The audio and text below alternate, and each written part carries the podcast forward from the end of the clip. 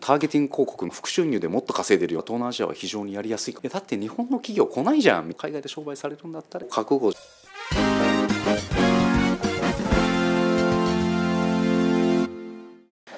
皆さんこんにちは医師の未来へようこそ前回に引き続き越境医師のお話をお伺いしていきますちょっと僕ね反省してましてはいヒートしすぎてなんか中国越境 EC の話をディスりまくったあはいりして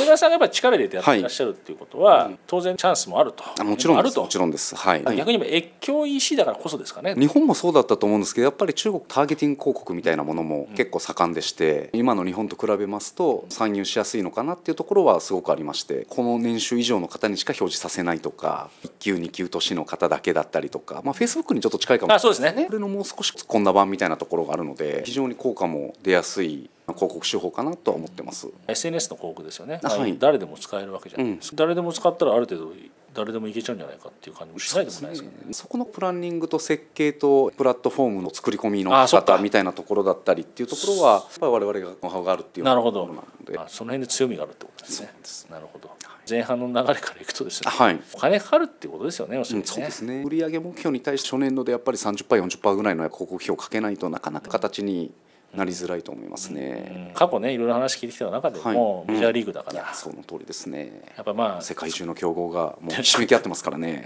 なんか上田さんなんかまあ違う動きもされてるっていう2年前からベトナム現地に法人を作りましてハノイになるんですけども、あーはいはい、中国、まあ、ネクストチャイナみたいなそうですよね、はい中国だけじゃなくて東南アジアの方でもいいんじゃないかと、うん、やっぱそういう企業さんかなり増えてきてますね。やっぱり人口ですもんねそうですね圧倒的にまあマーケット市場規模はやっぱ大きいので、いやだからアジアでも平均年齢とか人口とか伸びてるかどうかとか、うんまだまだこれからですもんね多分そうですねベトナムって GDP 見ますと平均月収ってまだ34万円ぐらいって言われてまして、高額な商品扱われてるメーカーさんいやちょっとまだベトナムの方買えないんじゃないかなみたいなお声が結構多いんですけど、ん実はものすごく副業される国なんですよなる時ほど間も1分でも過ぎたら失礼しますみたいなもうすぐ帰ってですね Facebook がむちゃくちゃ盛んなんでもう SNS いろいろ調べましたけどやっぱもう Facebook だけって感じですね30歳ぐらいのスタッフがいましてお母様60歳超えてらっしゃるんですけど普通に Facebook に投稿したりとかですねすごく盛んなんですよフェイスブックで物売ったりとかしていやしてますしてます C2C 的なあ形そうでメッセージでやり取りするあはい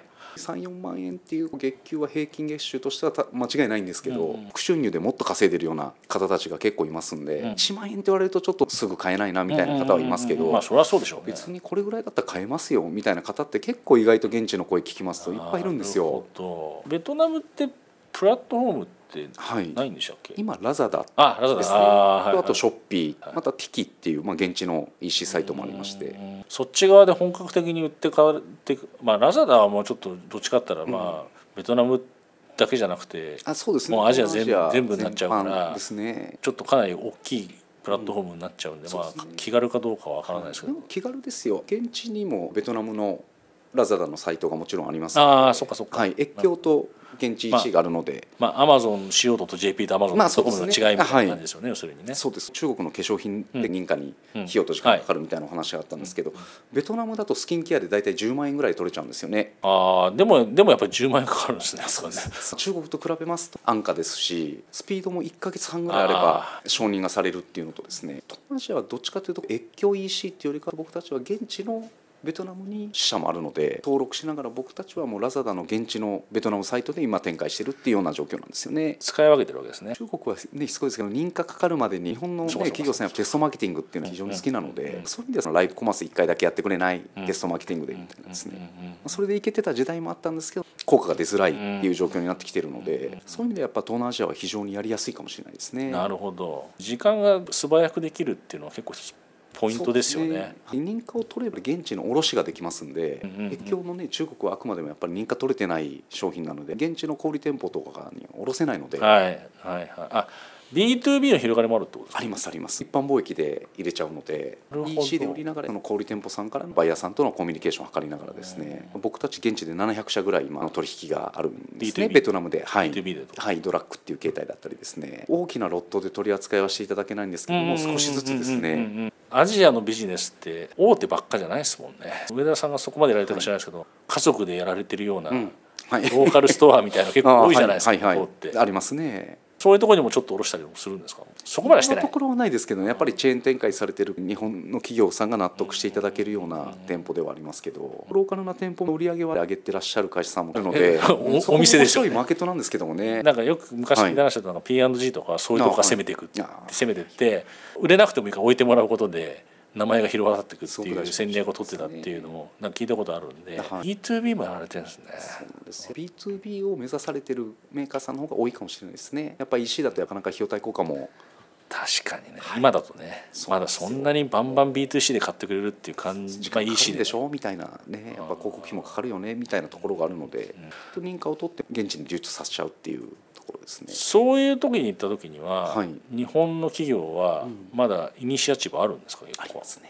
めちゃくちゃありますいろんなバイヤーさんと話しましたけど、うん中国で韓国のメーカーさんとの比うんうんう較んうんさせていただいたんですけどうんうんうんバイヤーさんに「いやもう韓国の商品ばっかりだね外国製品って」っていうお話をした時にですねうんいや「だって日本の企業来ないじゃん」みたいなああなるほどどうせ市場ちっちゃいと思ってるんでしょみたいなお前ら来ないからだって俺らそれは仕入れられないしみたいなこれニーズはあるんですよちゃんと薬事取って提案しますねっていうので少しずつ今流通が始まってるっていうような状況なので薬事の取れてない商品を20商品ぐらいバイヤーさんとその80店舗ぐらいやられてる会社の社長にプレゼンしたんですけどまず見せるって、ねはい気になるもんあるみたいな感そうじでですね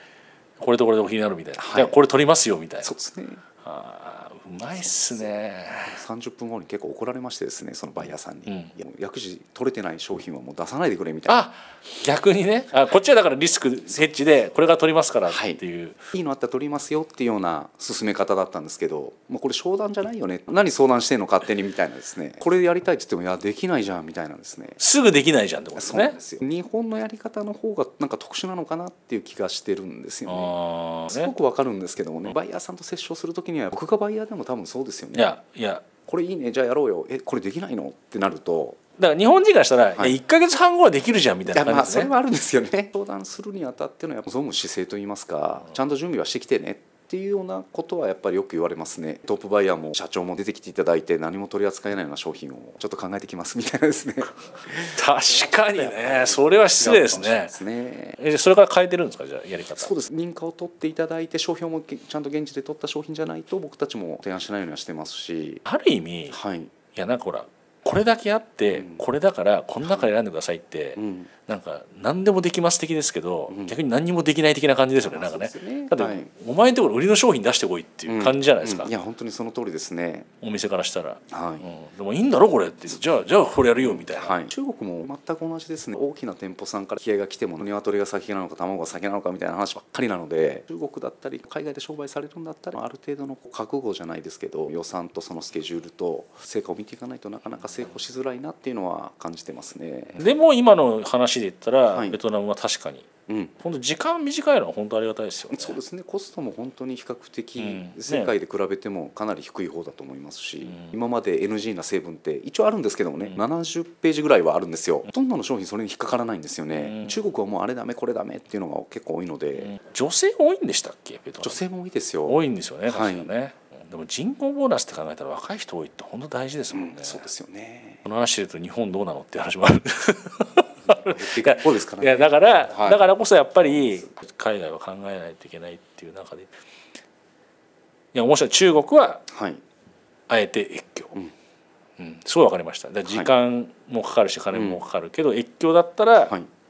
保税国に入れてしまえば、まあ、そこまで厳しくはないと、うん、はいまだ面が取れるベトナムは時間も早いしコストもかかんないから、そうですね逆にがっちりいきましょう本って当いうにそうですね、化粧品だとあんまりそんなにまだガンガン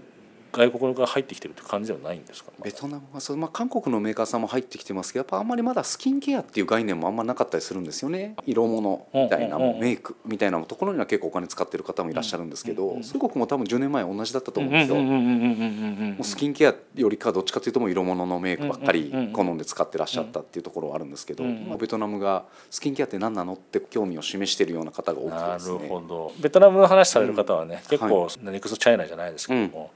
まあ結構多いんでね現地に会社作られて卸売りもされてるとはいいうことなので、ご興味あればぜひっていう感じですかね。はいはい、中国なんでなんで中国は越境でベトナムはリアルなのかっていう、うんまあまあ B2B ですかね、あはい、うっんていうのがよく分かったかなというところでお興味のある方は上田さんの方にという感じで2回にわたってあのいろいろお話しいただきましてどうもありがとうございました。ありがとうございました